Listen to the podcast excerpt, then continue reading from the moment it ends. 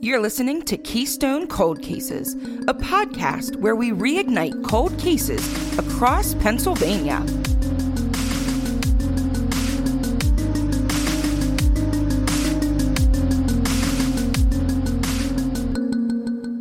Hey, it's Amanda. Hey, it's Chelsea. Hey, it's Sarah. And hey, it's Grace. And today so we're going to do something a little bit different because it is September and that starts spooky season for me. So this isn't exactly a crime, although the guy's kind of a criminal, but this specific thing is not a crime, but it is something weird and technically unsolved. So I hope you enjoy. This is about the Rain Man of Stroudsburg. So on February 24th, 1983, a funeral was held for 63 year old James Kishaw, I believe. Sure, everyone's nodding. in Stroudsburg, Pennsylvania. His 21 year old grandson, Donald Decker, was being held at the county jail for receiving stolen property, but he was granted a furlough in order to attend his grandfather's funeral. Now, James and Donald had a complicated history. Uh, Don alleged that James had physically abused him from the age of seven. So, you know, when he went to the funeral, it obviously upset Don to hear his parents glorifying the man um, afterwards. So he went to spend the night with some friends instead of staying with his parents, and those friends were Bob and Jeannie Kiefer. So he arrived at their home, and not long after, he began to feel a little uneasy, like a chill was coming over him. And at one point, it said he went into a trance like state, and suddenly water began dripping from the ceiling. So the Kiefers decided to call their landlord, and I guess their friend being in a trance like state could wait and wasn't that important. And it's never really mentioned again. I'd be a little concerned, like, if all of a sudden Sarah was like not responding, like maybe I would call for help for her, but they were more worried about the plumbing, I guess. So when the landlord, Ron, arrived, he was surprised at the amount of water that was supposedly coming from nowhere. Uh, everyone's assumption at first was that pipes were leaking, but it actually turned out there were no pipes in that area of the home that the water could be coming from. And Ron, the landlord, also noted that the water wasn't just coming down from the ceiling. At some points, apparently, it was coming up from the floor or even traveling sideways. Now, I mean, I want to note that it wasn't raining at the time or anything like that. Okay, so pipes might not be in that specific area, but like if it travels the path of least resistance, then it could be. It's kind of like what we call referred pain um, on the ambulance or like medical. Like you can have pain in one place, but it could be something else. So I'm wondering if that's the case, but then water coming up from the floor, was it like maybe the floor was soaked and they were stepping on it or was it like shooting up? So, from apparent eyewitness statements, they say that it was just kind of like, kind of like crawling up the wall, is the like. the idea that I get from it, it was like crawling up the wall, and sometimes it was even going like sideways along the wall. So, yeah. First of all, I don't like the idea and the image of water crawling up the wall. And listeners, since you can't see us recording, the reason Grace started laughing out of nowhere is because I started shivering when she said it. Um, I don't like that. Um, I also wanted to ask, um, is is this in like a house, an apartment building? Do we know what floor? I am just trying to think of a rented if... house. Okay. Yeah. So I'm, my question was were they just noticing it on the wall, the water coming up, down, and sideways, or was it like in the middle of the room, or was it just along like the outside four walls? I think where they it was like raining from the whole ceiling is the the idea that I get, but they only really noticed the water droplets moving along the walls. If well, I wonder if there was like a fan or something to or vents. Yeah, maybe. Yeah, something. Maybe. Yeah, And the guy's still just sitting in the corner in a trance. It's unclear. Are we forgetting it's about that? unclear whether he kind of like snapped out of it. I mean, there's different stories, you know? So I don't know if the whole time he was just weirdly in the corner and everyone's like, this is fine.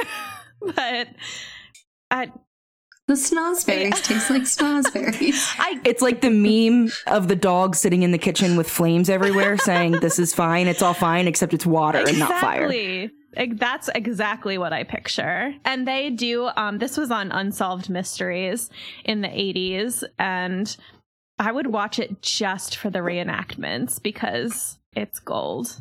And Robert Stack, obviously, but like the reenactments. and I'm pretty sure it's on, there's like um an old sci-fi special on it or something from like the 80s or 90s. So it's it's real good. but yeah. Raining sideways. Anyway, so it's raining sideways and upside down. This guy is or isn't still in a trance. Um but yeah, so then Ron, the landlord, ended up calling the police and then told his wife to come over because why not? Uh, officers that responded could not explain what they experienced when they walked into the house. They got immediately soaked when they walked into the living room. And um, the Kiefers reported that the water was only coming in in that particular room. So just in the living room where we said there's no pipes. And it was apparently raining really hard because the responding officers said that they got really wet. So Don and the Kiefers went to go to a restaurant across the street because apparently by this point, the water had been coming in for hours and they hadn't had anything to eat. And when I read about this on the Unsolved Mysteries website, it seemed like they were like in this room for like 20 hours. I'm like, why are you in a room where it's raining for, to, I don't understand. But eventually they had to eat. Yeah. was the water accumulating or was it just kind of dripping against the wall? I mean, I'm thinking if it's raining to the point where they're getting soaked, uh, is are they like sitting in a foot of water with Dude Man in a trance in the corner? You would think that because it, the officers made it seem like it's pouring in here, but like maybe sometimes it was pouring and sometimes it was just a light drizzle. because I didn't get the idea that they were like standing in water and they just like sitting on the couch, like, hmm, this is interesting. Got the munchies. Let's go across yeah, the street. You know what I can really go for is a cheeseburger right now. Despite the fact that my house is filling with water in just one room. Right. And cheeseburger and a parka, please. Yeah, Don's like, wow, that trance left me famished. Go get some food. They've actually been smoking marijuana the entire time. there has to be drugs, right? Like there's got to be something going on here. So they went over to this restaurant. Um the landlord Ron and his wife stayed behind. Uh, and the officers left to file a report. So Ron and his wife reported that as soon as everyone else left, the water suddenly stopped. And Ron even originally said he was sure it had something to do with one of them, meaning either Don or Jeannie or Bob Kiefer. So I don't know exactly what he meant by that. If he automatically assumed it was something supernatural or if he thought they were playing a trick, which what a shitty trick. but they said that it stopped as soon as they left. So, the owner of the restaurant across the street, her name was Pam.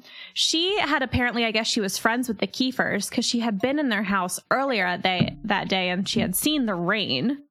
So, she was convinced that that was the work of the devil coming through Don Decker. And I guess they just assumed it was Don because he was the one that was a criminal. So, why not work through him? Did you have something to say, Sarah? Well, and it was the Kiefer's house. Yeah. So if they were the ones doing it, it would be happening all the time. Fair. Yeah. So he was the new piece introduced that, you know, if they were capable of it, it would be raining all the time in their house. But now that he's this new person in the house, he was the variable I could see, in this science experiment. Right, right. Don the Devil. yep. I get like this idea of like Charlie Manson and his creepy face sitting in the corner, just like sitting in rain. Right. And it's so, I thought that Don Decker, like, I don't remember this Unsolved Mysteries episode, so I didn't remember what he looked like originally, but he looks like a pretty normal guy. Like, I expected him to be real creepy, but. Um, Lucifer looks pretty normal, so, you know. Fair enough. just saying. Valid. So Pam, the restaurant owner, convinced that it's the work of the devil.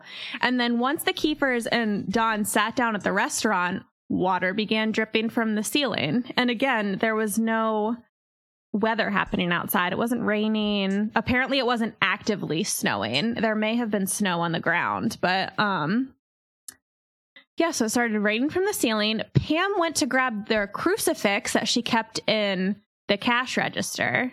So I'm going to read that again she grabbed her crucifix from the cash register and then she, you know, the totally normal. So she gave it to Don, but as soon as he touched it, his skin began to burn and the cross turned black.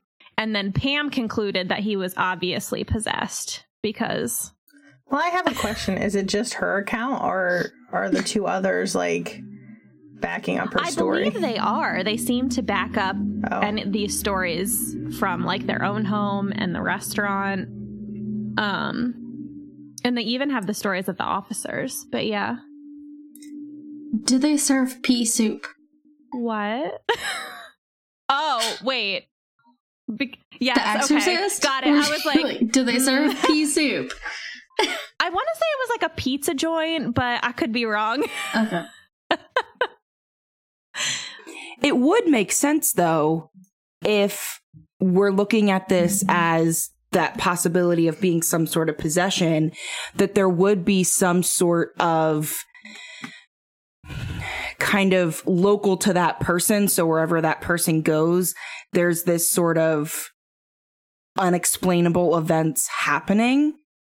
I mean, it's not unheard of in documented cases of possessions. Um, I mean, even just like reading through the Bible and where there are possessions, I mean, you'll see kind of these unnatural things happening whenever there's any sort of possession of any body or um, like human or animal. You kind of see this kind of stuff. So, I mean, it it would make sense. Yeah, I mean, just watch like Paranormal Activity, where like the mm-hmm. people are the yes. Watch ones. a fictional movie. Yeah. um, I'm pretty sure it's based on real events, Sarah. My bad. I'm sorry. I'm sorry. Um. Okay. So where was I? He's possessed. Pam is sure of it. So Don and the Kiefers return to the home, and Ron's wife and Jeannie Kiefer began to accuse Don of making this all happen. And in the reenactment in the um, Unsolved Mysteries, they're just like letting him have it. Like, how dare you? they're just like screaming at him. If someone came into my house and made it rain in my living room and was ruining my floors and my walls, I would probably scream at them also. So yeah, but what if them. they can't control it and they're just possessed by the devil? It's not their fault.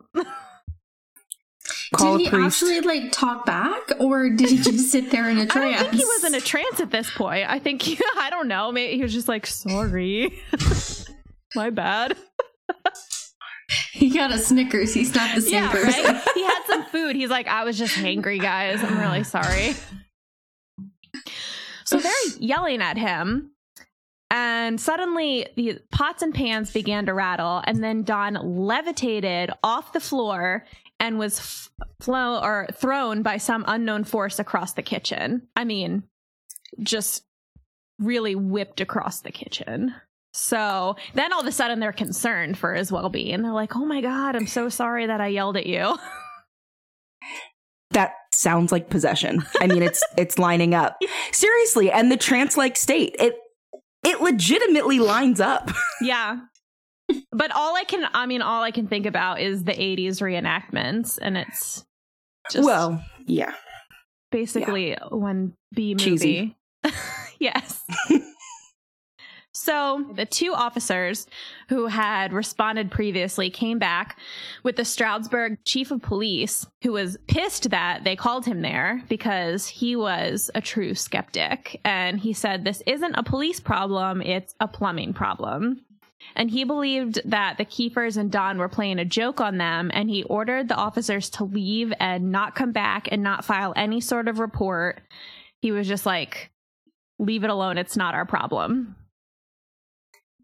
how do you even file a paranormal police report? Like, how do you how do you document and log that without it looking just like a plumbing issue? Yeah, and you know it said mean? that the officers had left originally when everyone else went to the restaurant. It said that they left right. to file a report. So I have no idea what they wrote. And well, I couldn't write it inside. It was I, I know, right? Did they make the pads that you could write in the rain then? Probably not. Who knows? But they probably didn't have them. So, but the police chief was like, this is not even an issue. Don't come back here. Um, so, but anyway, against the chief's orders, three police officers returned to the Kiefer house the next day to try and figure out what the hell was going on. And while there, one of the officers had Don hold his hands behind his back and in the reenactment he like blindfolds him and everything. And um while don can't see what's going on an officer dropped a crucifix into his hand. And immediately apparently without knowing what it was don yelled out that it was burning him and dropped the cross. And then it started raining again. So um at that point don was lifted off the ground and thrown across the room again again by an unknown force and when the officers went over to assist him, they saw three claw marks on his neck that were bleeding. So this guy is getting the shit just beaten out of him. So, not a serious recommendation, but this is where my brain went. They should have just called a priest to come in and bless the water that was raining down because then it would be holy water. And if he was possessed, it would force the demons out. Um, I'm I'm gonna what go crawl under my desk now. Skin off first. That's a lot of holy water just to throw on a demon. You know. That's true. The power That's true. of Christ compels yeah, you. maybe it was just too risky, Sarah. That's true. That's true. Isn't there some sort of symbolism in the idea of three claw marks? I know six has symbolism, but isn't there something with three? Yeah, he's only well? half evil. Oh well, okay. I'm not. It's a demon, not the devil. Yeah, I'm not. it's sure. only halfway there. Yeah, right. Exactly. Um. Yeah, I don't know. I I'm just concerned. Everyone has a crucifix, right? No, they just, they just walk around with them. Like, it's not like just a cross. It's like, aren't they bigger? Well, I mean, you. I don't think they have to be. They don't. They can be okay. So it could just be like a, cr- a necklace with a cross. That can still be considered a crucifix, right? Be, like any sort of. I thought these were like big, like hold out in front of you and like. I mean, maybe I maybe you watch too many size. movies. That could be it. the only Sarah? difference, um, and I could be wrong, but I'm pretty sure um, a cross is obviously just you know the the two lines and a cross a crucifix is going to depict jesus on it. Oh. So that's that's the difference. I don't think size matters as far as that's what he said. Oh, god. Oh my lanta the size of the crucifix with jesus on it. Yeah. We're talking about jesus gravy. Um, no, I don't think it has to be like a huge statue, like what you would see hanging in a church or something. I mean, you could have a crucifix necklace, and I think that would be considered a crucifix. I think it's just as long as it depicts Jesus on the cross, it's considered a crucifix rather than just a cross. Well, either way, everyone had one, I guess. So,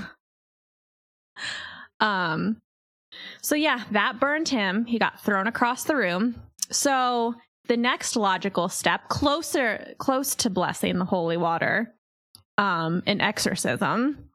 So they did that. They called in the priest, and that seemed to fix the the problem for a bit until Don returned to the county jail. So once he got back into his cell, the rain appeared again in the jail cell, soaking his cellmate. And in the reenactment, the cellmate's just like, Get me out of here. I'm freaking soaked. like, sorry.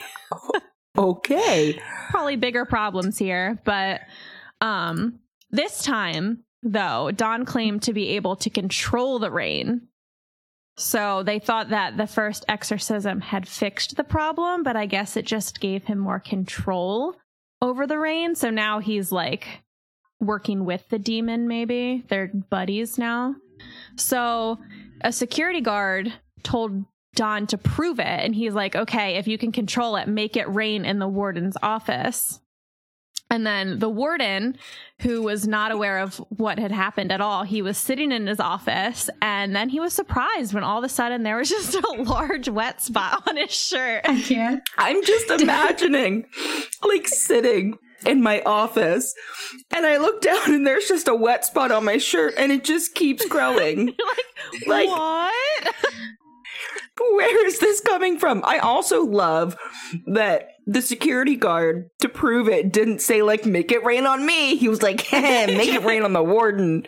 Like, what? Well, yeah. And then the security guard went into the warden's office and he, like, saw the wet spot on the shirt and he was like, dear God. So, hey, sorry about this. This was kind of my doing. My bad. Yeah. I told him to. It's like, oh no, I've done it's an awkward conversation. Done something bad.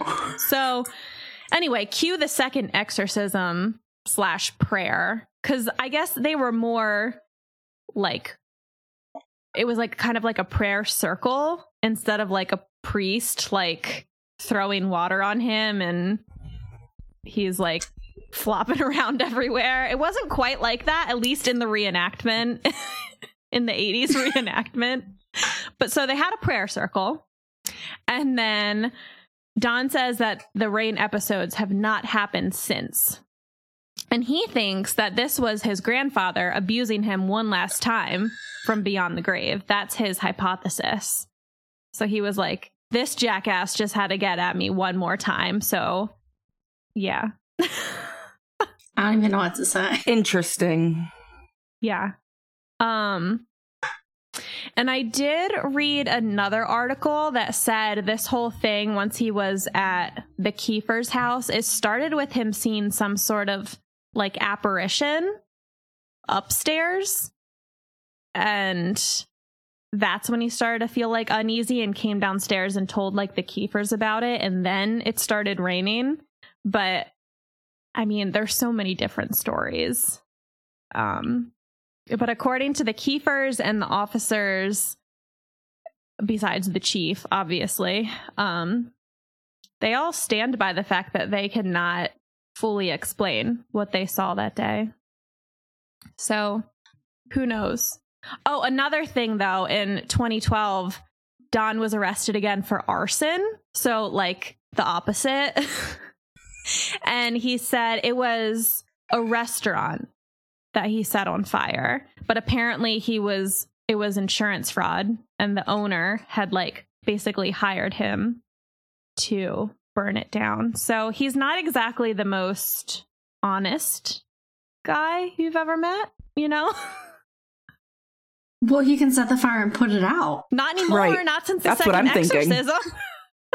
now he can just set fires. Valid.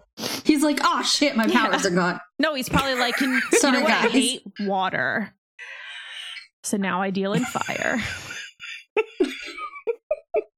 but that is the story of the Rain Man of Stroudsburg, Pennsylvania, Don Decker. In the mid 1980s, one Texas city was gripped in fear. One by one, women were disappearing. They were eventually found, but not the way anyone wanted. From the pages of the reporter's notebook comes an in depth look at an extraordinary era of fear.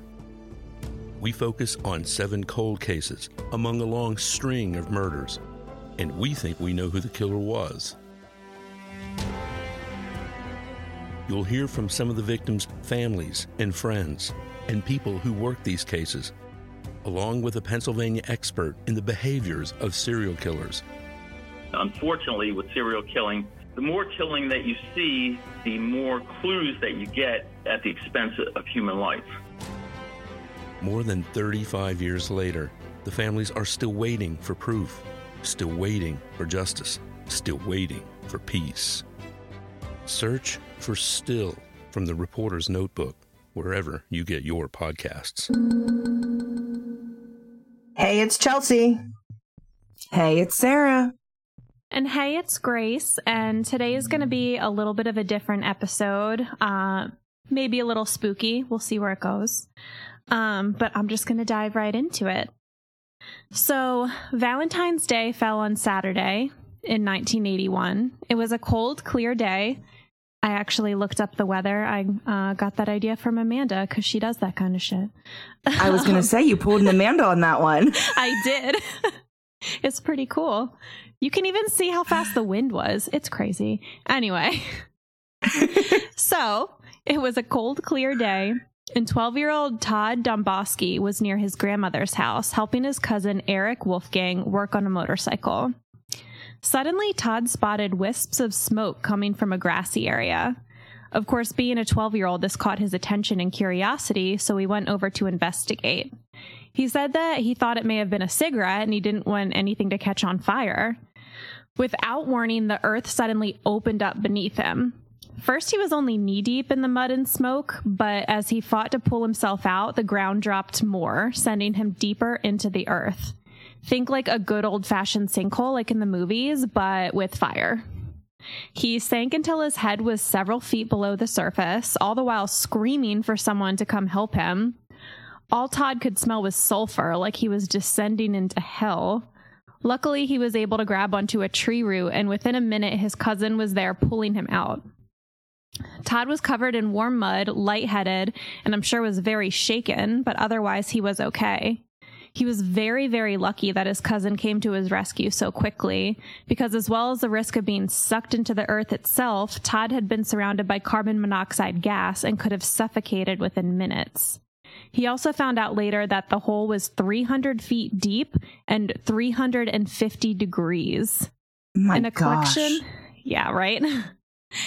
in a collection of photographs and photographs Mm. In a collection of photographs and short statements by Centralia residents published in 1986, Todd recalls going to the hospital afterwards and feeling like he was going to pass out. That night, he couldn't even have a blanket on top of him and would have recurring nightmares about falling into the hole. It didn't take long for state and federal politicians to get wind of this story, which illustrated the dangers these residents were facing every day. Increased media attention was also a catalyst for new actions to be taken on state and federal levels. This is not the opening scene of a horror novel or movie. this was the tipping point for a small town that had been suffering the consequences of a tragic accident for nearly two decades. It was the beginning of the end for the small town that is now a ghost town and dark tourist destination. Welcome to Centralia, Pennsylvania. So I started researching this episode for the spook factor, obviously. Um, so of course I had to start with a creepy sounding story, which is true, by the way. Um, but what I found in my research was a town with a rich history that was destroyed by conflict as much as it was by the fire. So I'm just going to start from the very beginning. So, sorry, this part's a little dry, but it's important. The land that would eventually become Centralia and the small surrounding towns was bought at a Philadelphia auction for $30,000 by a former French sea captain named Stephen Girard. He purchased the land because he had heard about the rich deposits of anthracite coal. So, if you're familiar with any of the old mining towns in Pennsylvania, you know that anthracite is the cleanest burning, rarest form of coal, and therefore it's the most valuable. Um, I spent my early childhood in Montour and Columbia counties, and that fact has been burned into my brain somehow. Also, get it burned.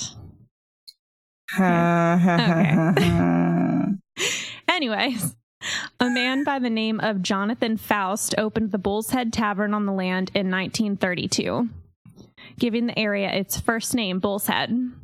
Despite knowing about the mountains of anthracite beneath the earth, Girard did little with the land, but in 1842, the land was purchased by the Locust Mountain Coal and Iron Company.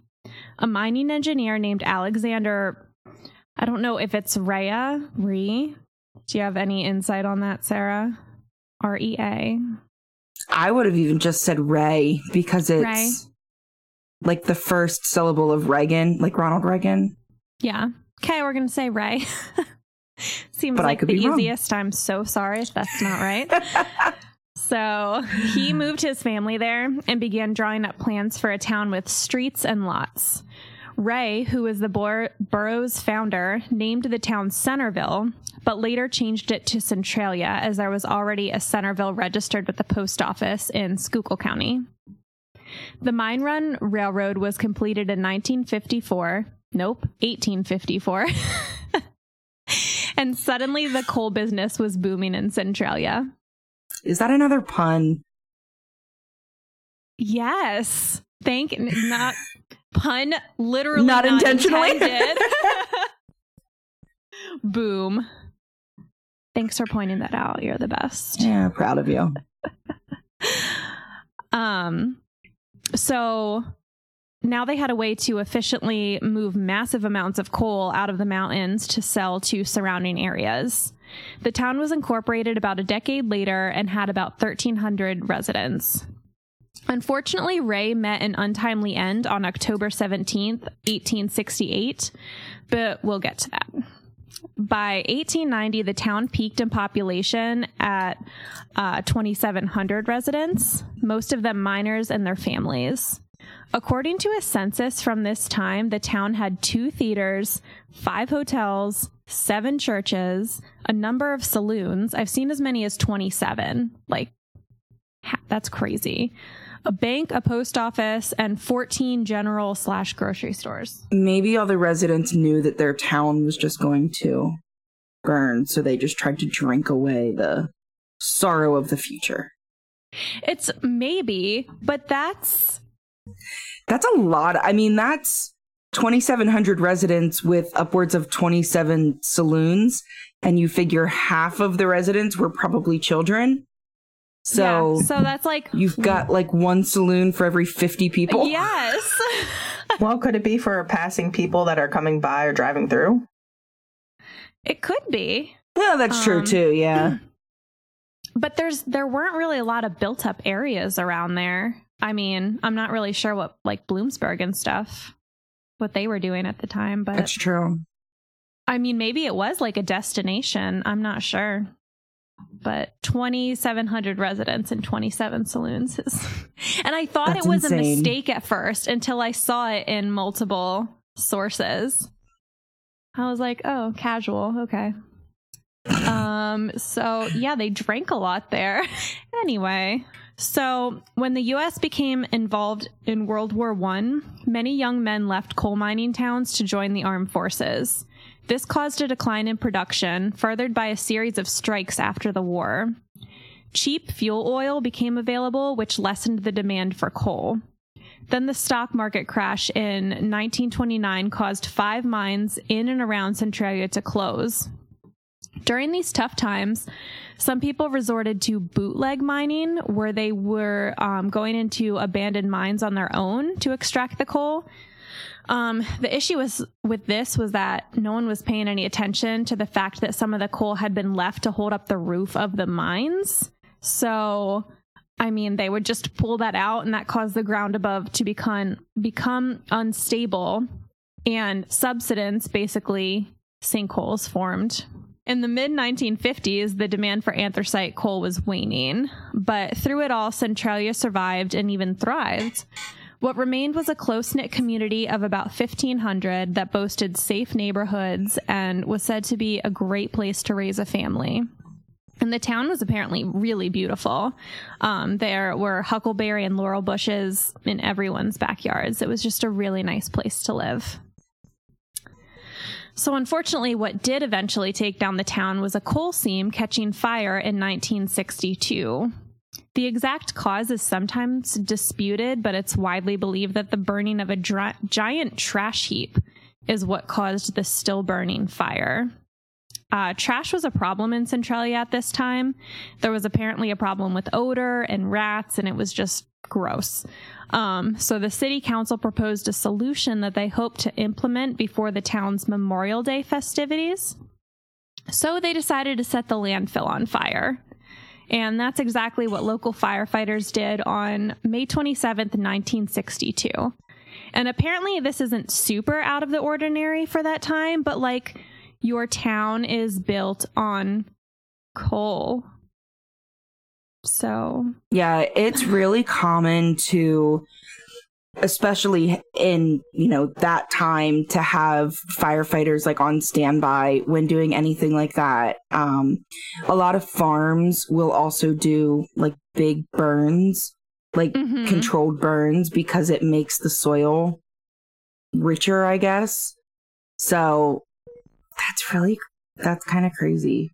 Yeah, I've heard of but controlled it, burns they did it all the time. stuff like that, but as far as trash, like I guess it's an efficient way to get rid of it, but it just seems like such a bad idea. yeah. Um, but yeah, the town was built on coal. So the landfill was actually directly on top of an old strip mining pit so when the fire wasn't completely extinguished, it made its way down into the mines around the pit. And that's the most widely believed theory of how it started. There are some people that say it had started before this um, somehow, and it wasn't really realized until this time. But it's most widely believed that it started when the trash was burning. Um, apparently, it was put out. Someone called about it and the firefighters came back and put it out again and they were satisfied. They were like, this is fine. And apparently it was still going. So it worked its way into the mines. And then once it did, it didn't take long for it to be widespread. It traveled under the streets and caused unsafe carbon monoxide levels in the mines. Attempts were made to put out the fire, but they were all unsuccessful. Um, I mean, they tried so many different things and they even put vents in. There's a lot of them still up today. Um, God, I can't think of what the actual word for them is, but it's basically just tubes that were put in the earth to try to vent, um, vent it out. But, um, nothing worked to put it out completely. Eventually, it got much too expensive to even attempt to extinguish the flames, so the mines were closed um, and there were so many, there are so many abandoned mine tunnels that any number of them could be fueling the fire. And it would be impossible to pinpoint exactly which one or ones are stoking the fire. Do you know when they made the decision to close the mines? Like, was it, I mean, what they did this burn in May of 1962? Was it like in June of 62 or were they attempting for like years and then they they were stopped. attempting for years. I'm not sure at what point okay. they really like closed the mines because you know, it didn't spread into all of them right away. Um Right. But they were trying for years and years to put okay. it out. And though the fire was a known issue, Centralia residents actually didn't think much of it. They believed that the state government would come in and help them extinguish the flames and life would just move on. Um, and I mean, like I said, there were many attempts to put the fire out. There were a couple of families that were displaced from their homes in a specific hot area, but that was it for quite a while. For almost two decades, people continued to live their lives, starting families, going to work, um, only sometimes advising their children not to play in certain places that could be potentially dangerous. Eventually, though, things started to happen. As time passed, the ground under the town became hotter and hotter. Smoke rose up from sinkholes similar to the one that Todd Domboski found himself in in 1981, and carbon monoxide found its way into basements. Greg Walters wrote for People later that year saying that graves in the cemeteries were believed to have been dropped into the abyss of fire that rages below them, which that's Ooh. a serious creep factor there. So Yeah, um, I mean it um, makes sense. I never would have thought of that. But that's yeah. insane. I think there were 3 cemeteries and the one that you pass when you're going on 61 is Oddfellows. And that's the one that's like closest to where they believe the fire started. Mm-hmm. Um, but yeah, so I'm not, he said it's believed. So I'm not sure how true that really is, but it's kind of a gruesome image. I mean, I feel like they're not going to go digging to see if graves fell. You know what I mean? Yeah. So, yeah, that's crazy though. Mm-hmm.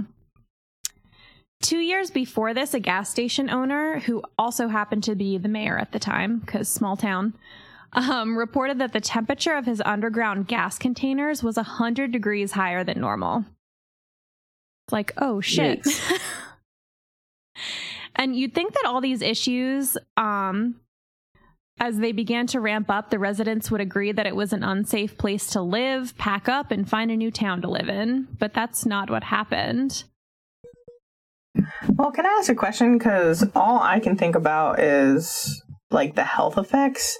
And I can't even imagine how no one had picked up on it, or maybe it was like low key at first. But I can only imagine the impact of like their health and stuff. Like, I don't know. Is that like not something that happened?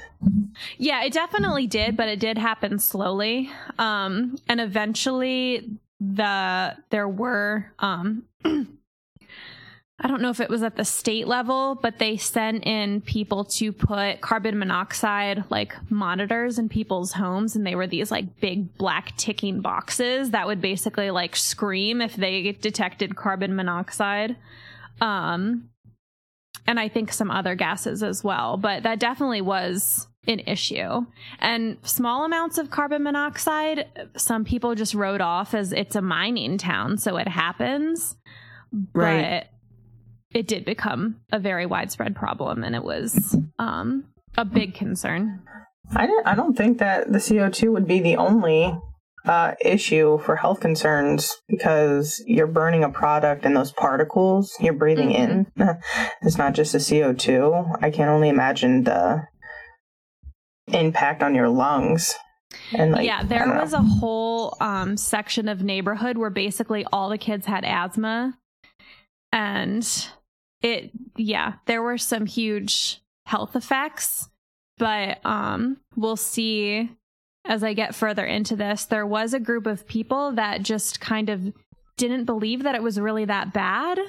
They kind of wrote off some of the things as like, well, it's a mining town. I mean, these gases occur and stuff like yeah. that. But there were especially like patches of the neighborhoods that suffered some really ill effects.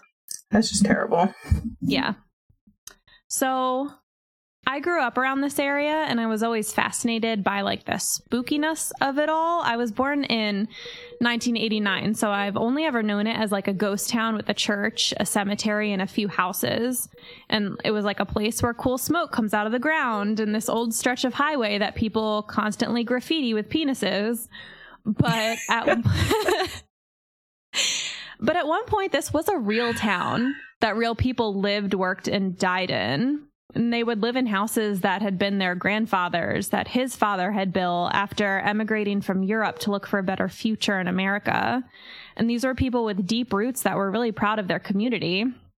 And some of them did not want to leave. So some chose the sense of community and the life they had built and wanted to stay, and some chose the safety of their families and wanted to leave. And this caused a deep divide in the town. And now the people who wanted to stay weren't just like, screw my family, I like it here. Most of them honestly did not believe that what was happening was that bad.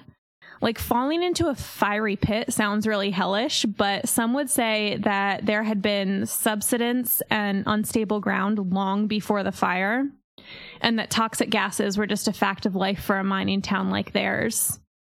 Um, So, like we had been talking about Chelsea, some people just kind of brushed it off. Um, it's kind of like, I mean, some families really, really suffered health effects, but I like the families that didn't, they were like, mm, are they really suffering that badly? There was just a lot of questioning. And like I said, a really deep divide. Um, so, a friend lent me a book of photographs and statements from Centralia residents that was compiled by Renee Jacobs in 1986. It's called Slow Burn. Um, and there are a number of well researched books on Centralia, but I enjoyed this one because it was a really poignant collection of the different opinions held by residents in the 80s. And that was only about two decades after the fire started when things really started going downhill. Um, it's a snapshot of a very specific time in the town's history. And I'll post a couple of photos from the book on Instagram. Um, I promise I'll cite them properly. Please don't sue me. In 1979, the Concerned Citizens Group was formed. And at first, the group's purpose was to pressure the state and federal governments to find a way to put out the fire. And then, when it became apparent um, so there's an answer to your question too, Sarah. I mean, this was in 79 that they were still trying to pressure the government to put it out. So it was years and years. Okay. Yeah. Um, so, but then it came, became apparent that just wasn't going to happen. So the group was renamed the Centralia Committee for Human Development, and its focus was securing government funding for families that wanted to sell their homes and move elsewhere. And then, of course, an opposing group was formed. This group, Residents to Save the Borough of Centralia. And I was like, oh my God, think of catchier names for these committees. They're so long. the RSBC. yeah. Um, but this group was determined to preserve the community at all costs. They really believed that things weren't as bad as everyone else was making them out to be. Um, and there was, of course, intense conflict between these groups. In 1984, Congress decided to buy out the residents and pay them to move. Um, this, at this point, was entirely voluntary, and a lot of residents did decide to leave. And then once they left, their homes were demolished. And in this book, there's a lot of just really sad memories of people watching their neighbors vacate their homes and then having to see like the bulldozer come in and just level them. Um, Yikes. Yeah, it's it is really sad. And there were many people who were disgusted by the idea of the government who had ultimately failed them taking their homes away because in the beginning they were like state and federal government is going to be superman and just come in and fix all this it's going to be fine and then i mean when does that really happen so right these people are just very disillusioned with the government and they've had enough. So they were like, now you're going to come take our homes away. And some believe that the government was only trying to get them to leave so they could tear up the land and set up their own mines and make their own money. Um, so a lot of people continued to fight hard for their town for years. Um, I'm going to read just a couple quick excerpts from this book that I was talking about. So this first one is from someone who was on the side that wanted to stay in Centralia, that things weren't that bad and um they just wanted to stay in their home.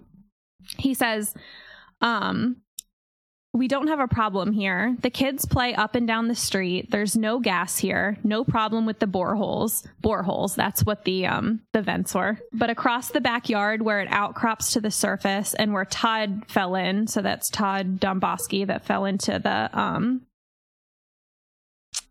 sinkhole. That's dangerous. If a kid falls in there, he's not getting out. I don't know how Todd did. The hole wouldn't have to be very big to scald you to death either. They filled that one with a couple of wheelbarrows worth of dirt. I'd sure feel guilty if anything happened to one of my kids, wouldn't you? But everyone has that little voice inside that tells them what's right and wrong. And if I leave, I'll be going against what that voice tells me is right my heritage, my past, and my soul. And then we have someone else who was very on the side of selling their home and just getting out of there. So, this is actually the aunt of the person that lent me this book. So, they definitely have some, yeah, serious roots in this town. So, she says, I joined the Concerned Citizens right after I graduated from high school. I got very involved, and when the original officers resigned, they nominated me to be president. I was 20 then. I was scared, but we needed somebody to keep the group above water, and I didn't want to let anybody down. We set up an office and initiated the $30,000 grant that brought Honor Murphy into town. Um, she was, I believe, a nun that um, helped with like disasters like this and started the Centralia Committee for Human Development. I learned that the government really isn't fair to the small people. You have to have an awful lot of people to make a difference to the government. They might pretend that they're listening to you, but they're not. I thought we fought pretty well for the number of people we had. I also realized there are a lot of narrow minded people in the coal region. They can really be ostriches and stick their heads in the sand and say that nothing is wrong when it's right in front of their eyes. I couldn't just sit by and watch. When you have something in common to fight for, I can't believe how close it brings you to the people you're working with. I don't mind going to the meetings. It got to the point where I would look forward to the meetings because I felt like I was accomplishing something. Nobody came up to you and said, nice job, besides the people you worked with. I got along fine with my neighbors until I started opening my mouth, saying that we needed to be relocated. I wasn't trying to tell them that they had to move. I was just saying that I wanted to be relocated because I felt it was dangerous living in Centralia.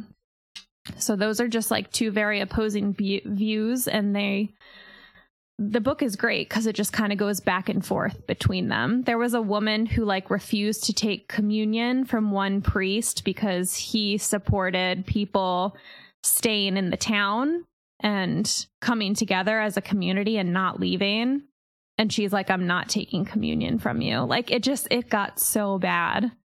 But also That's that kind of reminds me of right now. There it's like the parallels are insane.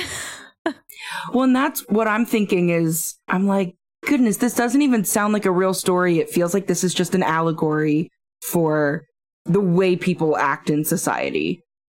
But mm-hmm. like nope this is this happened. This is very true. But it I think we definitely see a lot of that in any conflict. Yeah. And this next part, not to get like all political, but it's just the parallels to right now are crazy.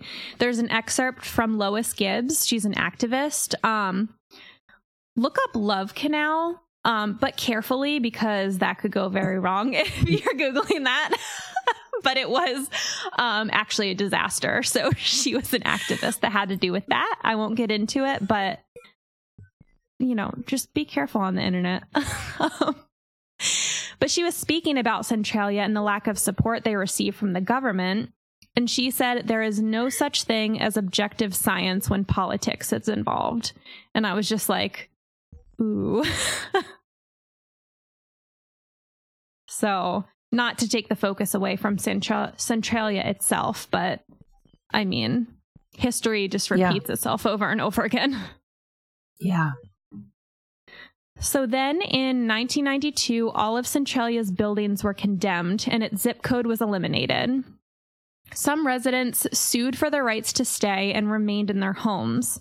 The lawsuit actually lasted for 20 years while the town's population continued to decline as people left willingly or were evicted. And eventually, eight people were allowed to remain. But their properties technically still belong to the Commonwealth of PA under eminent domain. Um, the rights for the current residents are not transferable, which means their properties cannot be passed down. So once they pass away, no one else has rights to their homes besides the state. Uh, remaining structures include the municipal building, which actually wasn't built until 1978, which is 16 years after the fire started. And interesting. I know, right? and Ukrainian Catholic Church Assumption of the Blessed Virgin Mary, which still holds services. It was determined by a geological survey that there is solid rock under the church, not coal. So there's no danger of the building collapsing into the fiery coal seams. And I feel like there's some kind of symbolism in there somewhere. there's actually a, a Christian song in there that we used to sing in like daycare. Weird. yeah. About building on a rock and not on other things. Not on yeah. fiery coal seams. That's exactly you know those aren't goes. the exact lyrics, but I I think it's pretty close. Yeah, I bet. Yeah. So I found a quote from former Centralia resident Jack Kuzo, who mo- moved to a nearby community in 1991, and this is from an article by Peggy Lee for WNEP. It was sad. We had tears in our eyes when we left the house because we didn't expect to ever move out of there, but we did, said Kuzo. I think it was hard for people who, who lived in Centralia because they had lived there longer. He still gets a bit homesick every time he passes by what's left of his former community.